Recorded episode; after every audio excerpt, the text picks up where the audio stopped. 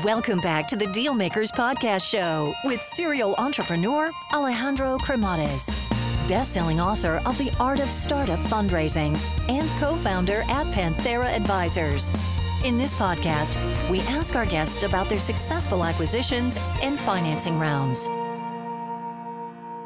Alrighty, hello everyone, and welcome to the Dealmaker Show. So today we have a really exciting founder. We're going to be talking about building, scaling, and financing. I mean, they raised quite a bit of money, but what they're doing is pretty remarkable. You know, they're all about sustainability with their business. You know, our founder joining us today, he's also a young global leader from the World Economic Forum, and uh, yeah, I mean, we're going to be talking about everything that you can think of, and then also, you know, his journey is quite inspiring. So without further ado, Let's welcome our guest today, Richard Ettl. Welcome to the show.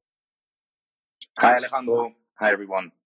So, originally born in Austria, but uh, you were, you know, on the countryside, you know, more than anything. So, uh, give us a walk through memory lane. How was life growing up? Sure. I was lucky enough to grow up on a farm outside of Salzburg.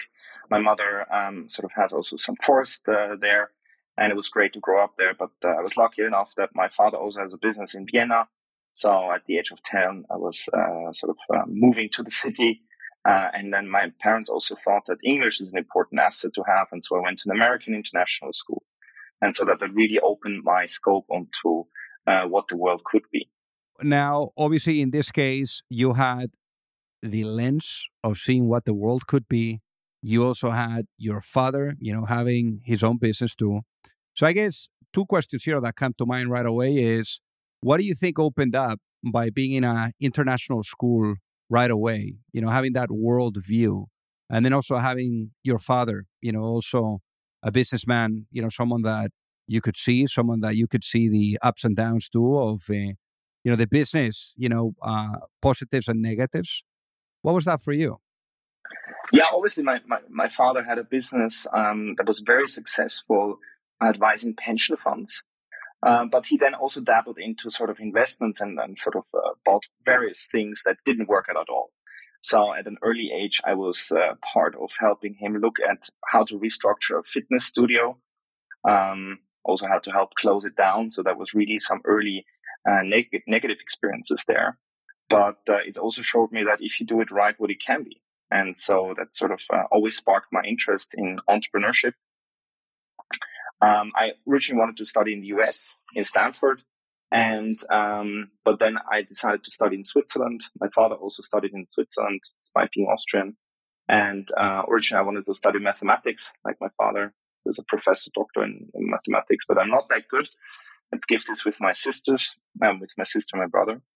Um, and so I studied in French uh, entrepreneurship in Fribourg, and that's also where I met my co-founder today, and but also more important at the beginning, my mentor. And he sort of really um, moved me onto the topic of entrepreneurship and values. And so I joined an, an initiative he did uh, to found an institute that promotes entrepreneurship, value-based entrepreneurship called IVE, which I helped to build up onto 10 universities. More than 3,500 students have attended those courses, financed mostly by entrepreneurs and also those that gave back in those courses. And when you study entrepreneurship, what do you study? Well, it was called business management, but I sort of turned it into my own entrepreneurship program, sort of what I thought that would be needed uh, in the future. For example, in my original curriculum, there was very little marketing. So I really forced myself to find uh, marketing courses that were in other domains, for example, in the psychology department of the university um, and other areas now in your case you know like after after university it was time to get to work. I mean obviously you you did help them too with building their uh, institute that they had for founders and that also gave you the opportunity of not only having free dinners but then also meeting some of the top uh, leaders there. I mean what what were some of the things that you got from being able to engage and interact with people of those caliber Sure. So we organized next to the courses how to build business plans. Also, dinners um, are actually at first a sort of a speech by by the top uh, CEOs and entrepreneurs in Switzerland. So some of them were really the exciting ones are actually the smaller organizations, uh, sometimes family-owned businesses, but they were the true champions in their domain. For example, one company is one of the leaders in installing ski lifts. And so this person was telling how do you uh, install ski lifts, for example, in Brazil onto the Corcovado, or how do you build ski lifts in Tehran in um, Iran, for example. So really a diverse field and also sort of give an insight into what it, what it means to lead a, a global organization, if whether that's only a 200 person organization or a thousand people. But then also it was the larger organizations set a thousand plus. And so I was lucky enough to that one of the uh, dinners, my first employer was there. He was the incoming CEO of a Swiss stock listed but family owned uh, manufacturing company. And I was able to join him as an assistant. But it turned out I was not such a good assistant. And so I got sort of the first task was find out how we can contribute to this organization. So I got a lot of freeway into the organization, into identifying what could really benefit the organization. And we identified that lean manufacturing was really something that could move the company forward. I initiated the project and it saved 120 million Swiss francs over the course of the project. And then wow. I got a phone call. And that is the phone call from your co-founder, no? At uh, yes. What you're doing now with uh, SkyCell. So, so tell us what happened on that phone call. So Nico uh, and I stayed in touch. We were not that close over a couple of years, but he gave me a call and said uh, uh, he wanted to talk, and because he had an idea, he, he's a civil engineer, and he did a management buyout of a civil engineering firm that he repositioned onto building very large structures, mostly pharma plants in Switzerland. And he said these large structures, you know, they're badly insulated and also nothing is sustainable. Why don't we team up, uh, you with your manufacturing insights, and we design the first sustainable high performance insulation material. And so we, we sat together and said, yeah, this could work. Ironically, this uh, is manufactured on partly my old employer's machines. So sort of there is a reason uh, why he picked me. And um, we pitched it then for, for one of the big pharma guys in Basel, Switzerland. And they said, well, that's all nice, but could you design us a new packaging to transport our pharmaceutical products? And that became the journey into SkyCell. So I mean, it's a big, uh, big deal for you, no? Because here you are in a you know stock listed uh, company, and uh, obviously, you know, it's kind of like the, the the safety net that you have there. I mean, I'm sure that saying, "Hey, you know what? I'm just going to give my notice and and go at it," you know, into the unknown. I mean, was that a tough decision for you? No, it wasn't because I was fired.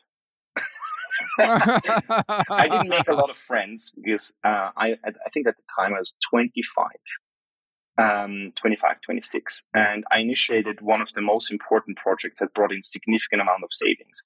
But it had also impacted the way the organization did a lot of things from purchasing, production, etc. And all of a sudden, this 25 year old comes along and changes the way all these 40, 50 year old guys were doing stuff.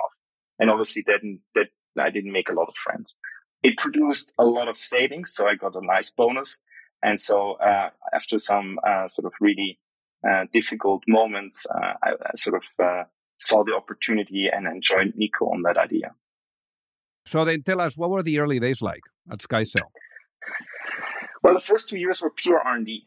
So uh, we had to figure out to design a completely new way of doing insulation. So insulation materials, uh, two minute X course is a random material. So it's a foam or a fiber pressed into a format and usually used for buildings, but also insulating trucks, etc.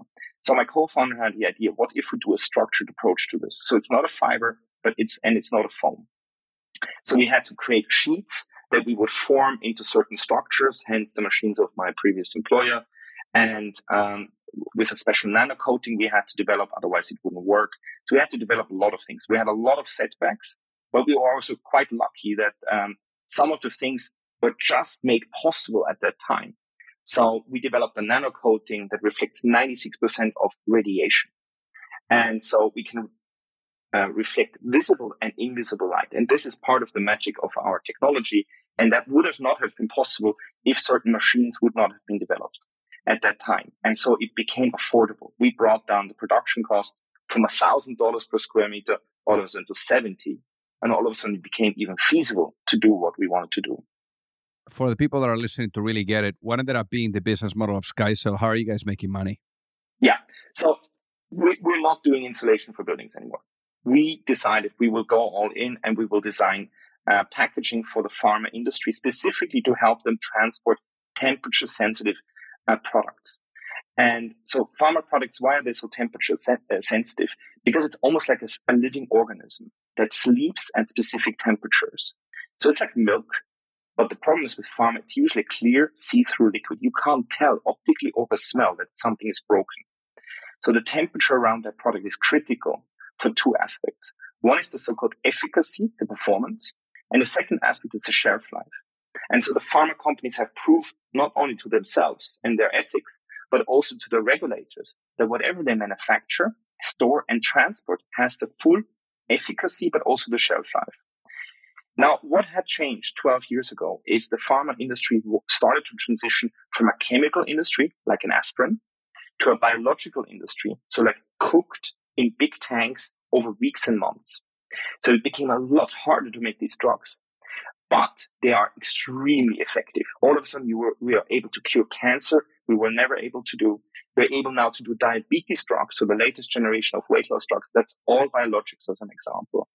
And before we were not able to do that. But the, the flip side of that coin is very difficult to manufacture, very difficult to store, very difficult to transport. Hence, a new solution was required. And that was the opportunity we seized with SkyCell. So then, as you were doing all this uh, R and D and looking into it, looking at ways of of really bringing this solution to market, what was what was that point where it was like a turning point event where finally you guys bring this to life and you're like, I think we're into something here. Yeah. So third year into the project, uh, we we had the first meetings, we had first prototypes made. We showed this to the big pharma companies, and we thought, wow, they're just going to rip this off the shelves. And this was unfortunately not the case at the beginning because pharma is ultra conservative. They would rather lose two to 5% of products per year than to switch to a new startup. So this is unfortunately something we, we sort of didn't see coming, but we kept at it. And so we finished the product. We then started to show it at major fairs to potential customers. And then everyone was like, wow, this is really cool. Who else is using this? Well, we're just getting started. Okay, come back when you have three customers. And everyone kept saying that. That was ultra frustrating. And but we had this breakthrough moment when a Japanese pharma customer said, Well, this is so much better. Let's test it. And they tested it and it came out to be 20x better than the previous generation of packaging. And they said, okay, we'll, we'll put you into uh, every packaging above a million dollars. Now that sounds like an insane amount of money, but a pallet of pharma is usually a million dollars plus now.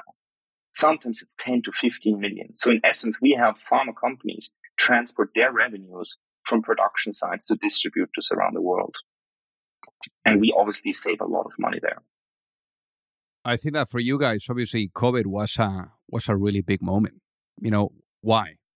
Yeah. So everyone thinks COVID was huge for us, and yes, we did our part. We helped to transport 1.2 billion COVID shots. Actually, the raw materials of those COVID shots, um, but actually, that was the slowest growth of the company's history. So that sounds crazy because we already did a lot of vaccines. And all of a sudden, the vaccine distribution went down because most countries didn't vaccinate their children, the, the elderly anymore against flu because everything was focused on COVID. So we grew because we did what these 1.2 billion shots. But um, the other business sort of slow, was really slow. And so we only grew 20% during COVID. And now we're back to our 40 to 60% growth per year. Hey guys, so pardon the interruption here. So I got to tell you that, you know, for those of you that are either looking to raise money or you're looking to get your company acquired, you don't have to be alone. You know, there's a lot of psychology that needs to be blended with strategy, with methodology, with process. And it's very hard. And already doing your business alone is super, super difficult. So I remember, you know, back then when I was an entrepreneur, I kept really experiencing the challenge of either knowing or finding the right type of access to the right type of investors or really understanding what was the right type of guidance you know that would carry me through the process whether it was with seeking money or with going through the acquisition. So that gap that i found being an entrepreneur is ultimately what pushed me later on when i met my co-founder at Panthera mike sieversen to really put together an advisory firm where we are guiding entrepreneurs and founding teams through the capital raising efforts, whether you are at a seed stage or at a series A stage, or if you are going through the process of an acquisition and you are in small to mid cap type of um, cycle. So again, you know, we would help you from guiding you and and supporting you from A to C all the way to the end as an extension of your team. And there's no reason for you to do this alone. So with that being said, if you would like to find out more, feel free to send me an email at alejandro at pantheraadvisors.com and we would love to take a look at helping you out. So, as you're thinking about uh, growing this, you need money. So, how do you guys go about raising money? How much capital have you guys raised to date for the business? So, we've raised more than 220 million uh, equity, and then uh, we also have access to really cheap debt. So, in Switzerland, you don't get any debt, or you get debt when you don't need it. So now we get debt at 3.2% interest, which is insane uh, to get as a, a fast growing company. And um, so that's how we grow our assets. So what's our business? So we manufacture this design of containers that we've made. These are air freight containers. And we rent them out to the global pharma industry. We rent it out as a service. They don't want to own it. They don't need to own it. Um, and we monitor how it's used. So it's a heavy user of software and IoT. So in 2013, we noticed how, when we rent this equipment out to pharma companies, how do they actually use it the right way? What if somebody screws that, this up? Um, usually pharma is made in the Western world, but shipped to more than 100 countries by air. How do we know that when something arrives in Brazil at Sao Paulo airport, that it's, and when it takes two weeks in customs, that it's stored the right way and that we can prevent spillage, like the, this is the case with our major competitors.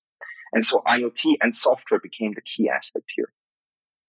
And so I always joke, SkyCell is now an IT company that has hardware on the side because this IT has become such an important value. I just did some math here and we have probably invested more than two and a half million man hours into developing software. This is a key part of our organization. Wow. So I guess uh, as you're thinking about the the structure of the organization, I know that sustainability and as you were saying now, IT is a, a critical part of it. Why both of those uh, aspects are are big pillars for you guys? So when we decided to found our business, we said we, we, were, we are strong believers that sustainability will be a key differentiator in the future. That's why we started to look into sustainable uh, high performance insulation material in the first place, because we believe at some point it will be business critical. If you're not, if you're a polluter, you will be out. And so that's what we believed 10 years ago. It took a little bit longer than we expected. Uh, and to be fair, most pharma companies only started to kick into motion last year. But now for some, actually sustainability has become a hard fact. To give you an idea, um, 97% of a CO2 footprint of a pharma company is scope three. So that means also that's massive, but it's also a massive potential to reduce. We on average reduce the CO2 footprint by 50%. So that's on average eight tons per use. So per pallet moved around the world, that's eight tons. And um, to then further bring that to zero, to zero, it requires only five cents, dollars, euros, five euro cents to bring it to a completely CO2 neutral supply chain. So that's very affordable and very little money. And when we were able to prove this to, to pharma companies, all of a sudden this moved it to the top pile of the whole organization. So we're talking to some pharma companies now that are saying, can we move half of all of our volumes in our containers? So that's really, really a change in direction. And why is it so difficult to uh, do something like this with large corporations? And, and then also, how do you guys go about it? Yeah. So pharma organizations, you know, they have 10, 20, sometimes 100,000 people working for them. Um, very risk averse because everything is about not screwing it up because otherwise it could impact patients' lives.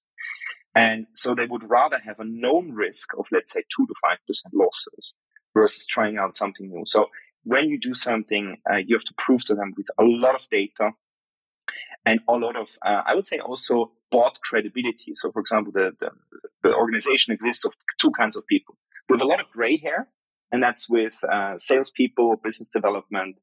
They've worked with these pharma companies for sort of 10 plus years. They bring the credibility. They would not join an organization like us. They would put, they would not put their career on the line. But the second part is the, the, the sort of the young uh, entrepreneurial thinking, mostly engineers, they can actually develop then the solutions that are, unfortunately, you have to be multitudes better than what is out there today. And so I think that's the winning formula, adding the gray hair and then also the, the, the young spirited. And sometimes they don't even know that it was tried, but didn't work before kind of attitude.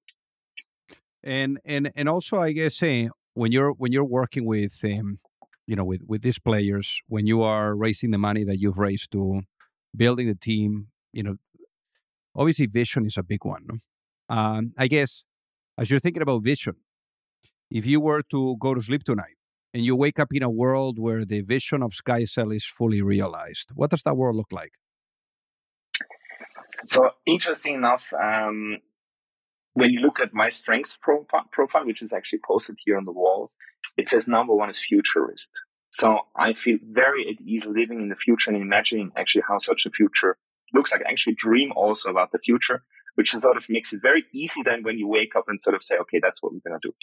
And um, that future has two aspects. One, we have proven to our customer that we are the most solution with the most, the safest solution everywhere. And we've become the market leader. Uh, today we're the number three in the market. So that means becoming number one. I think it will take us another uh, four to five years until we're the clear number one. But the second piece is we can scale this technology in size. So today we're moving pallets, so finished, semi-finished products sitting on a pallet, moving into our containers, flying around the world. But we can bring this down to the size of your AirPods case, for example, or earpods, whatever you're using. And we can transport one vial. Imagine you're going to the pharmacy, you're picking this temperature sensitive product, whether that's um, uh, a heart medication or whether that's a weight loss drug, you're picking that up. How do you then actually go on vacation? Because I made a lot of effort to bring it to you, to the pharmacy, but all of a sudden you bring it home in a plastic bag. So we think that there's a missing link in it. The question is, how do we help patients um, bring this on vacation? How do they go on business trips? Because there will be more medication like this that you take on a very frequent basis, and uh, temperature, unfortunately, affects the performance, uh, and it could even kill you if it's not within the temperature range. And what about the uh, the industry as a whole? Where do you think the industry is heading? So we're lucky that our industry is expanding massively. So we're experiencing massive growth of 15, 20% per year. Um, so that means in absolute numbers from two and a half billion spent to 5.5 billion spent on cold chain, packaging. Now, 70% of that today is throwaway solutions. So I think all these throwaway solutions, they will be replaced. If not by me, then by my competitors. So that's a massive market opportunity. How would you say that also, you know, like getting nice recognition, like becoming a young global leader with the World Economic Forum. How do you think that all this stuff, you know, like gives you kind of like awareness and, and exposure? You know, I'm sure that was pretty wild to to get that. Yeah, I, I, we, my company SkyCell is very lucky that we were recognized in our contribution in on the COVID nineteen vaccination campaign. So, so we were selected to become um, global innovators, part of the World Economic Forum. So they select around 100 companies every year that really can contribute to big causes. Uh, at that time, there was um, vaccinations, and uh, so that got us into the Global Innovator Program. Today, the focus of that program is also onto sustainability. How can we make green cement? How can we make green steel? So these are the companies that are now following us on this program path. But I was also lucky that I'm below 40. I was asked to join the uh, Young Global Leaders Organization. So every year, also roughly 100 people are selected um, that the forum invests a lot of time and resources to educate, give resources how we can help other companies or governments uh, to do better. So imagine, you know, we were talking about to the um, the future earlier. I want to talk about the past, but doing so with a lens of reflection. Imagine if I was to put you into a time machine, you know, right around that point where you were receiving the call from your co-founder and friend, and let's say you had the opportunity right when you hung up the phone and and you were pumped about you know doing something about this you know imagine you were able to just stop your younger self right there on the spot and say hey richard have a seat. And you're able to give that younger richard one piece of advice before launching a business. What would that be and why given what you know now? Actually it's always not good to know the future because then all of a sudden you say if i had known that this takes 10 years to become successful I may have done something differently. So sometimes it's good also not to know that it will become difficult. Um, but what I would have done differently, I think we would have been more thoughtful on selecting our first investors. Because at the beginning, beggars can't be choosers, so we picked any kind of investor we could find. But at a certain level, it's very helpful if you have well connected investors. And so that's definitely something I would do differently today. And how do you go to? I mean, you you you were saying that you're a, futurist, so you're really living into the future, and obviously that's a strength. But on the other end, you know, as you said, it takes time. You know, it took you guys ten years. You know, as you were saying. You know, but how do you deal with the frustration, perhaps, of uh, you seeing the future, but you seeing that you're not there yet? What does that look like? I think that's an excellent question. And it really helps if you have a co-founder. If you, I think I have a lot of respect for founders that are alone because they need to get that support, that emotional support, either from within the organization, from investors, board members, or but also family. And I have to say, I'm really lucky that I have a co-founder here that I was able to share that burden with, because obviously there were very difficult moments in time. Um, unfortunately, also a lot of times related to fundraising in the earlier days when it was difficult to find investors or they would not pull through on, on terms. Um, so that was pretty difficult at the, at the beginning. And obviously, uh, for, I'm also very lucky that my wife is very supportive and she's also a founder and a CEO today of her own company. And uh, so she sort of, she gets it and she always supported me in the right way.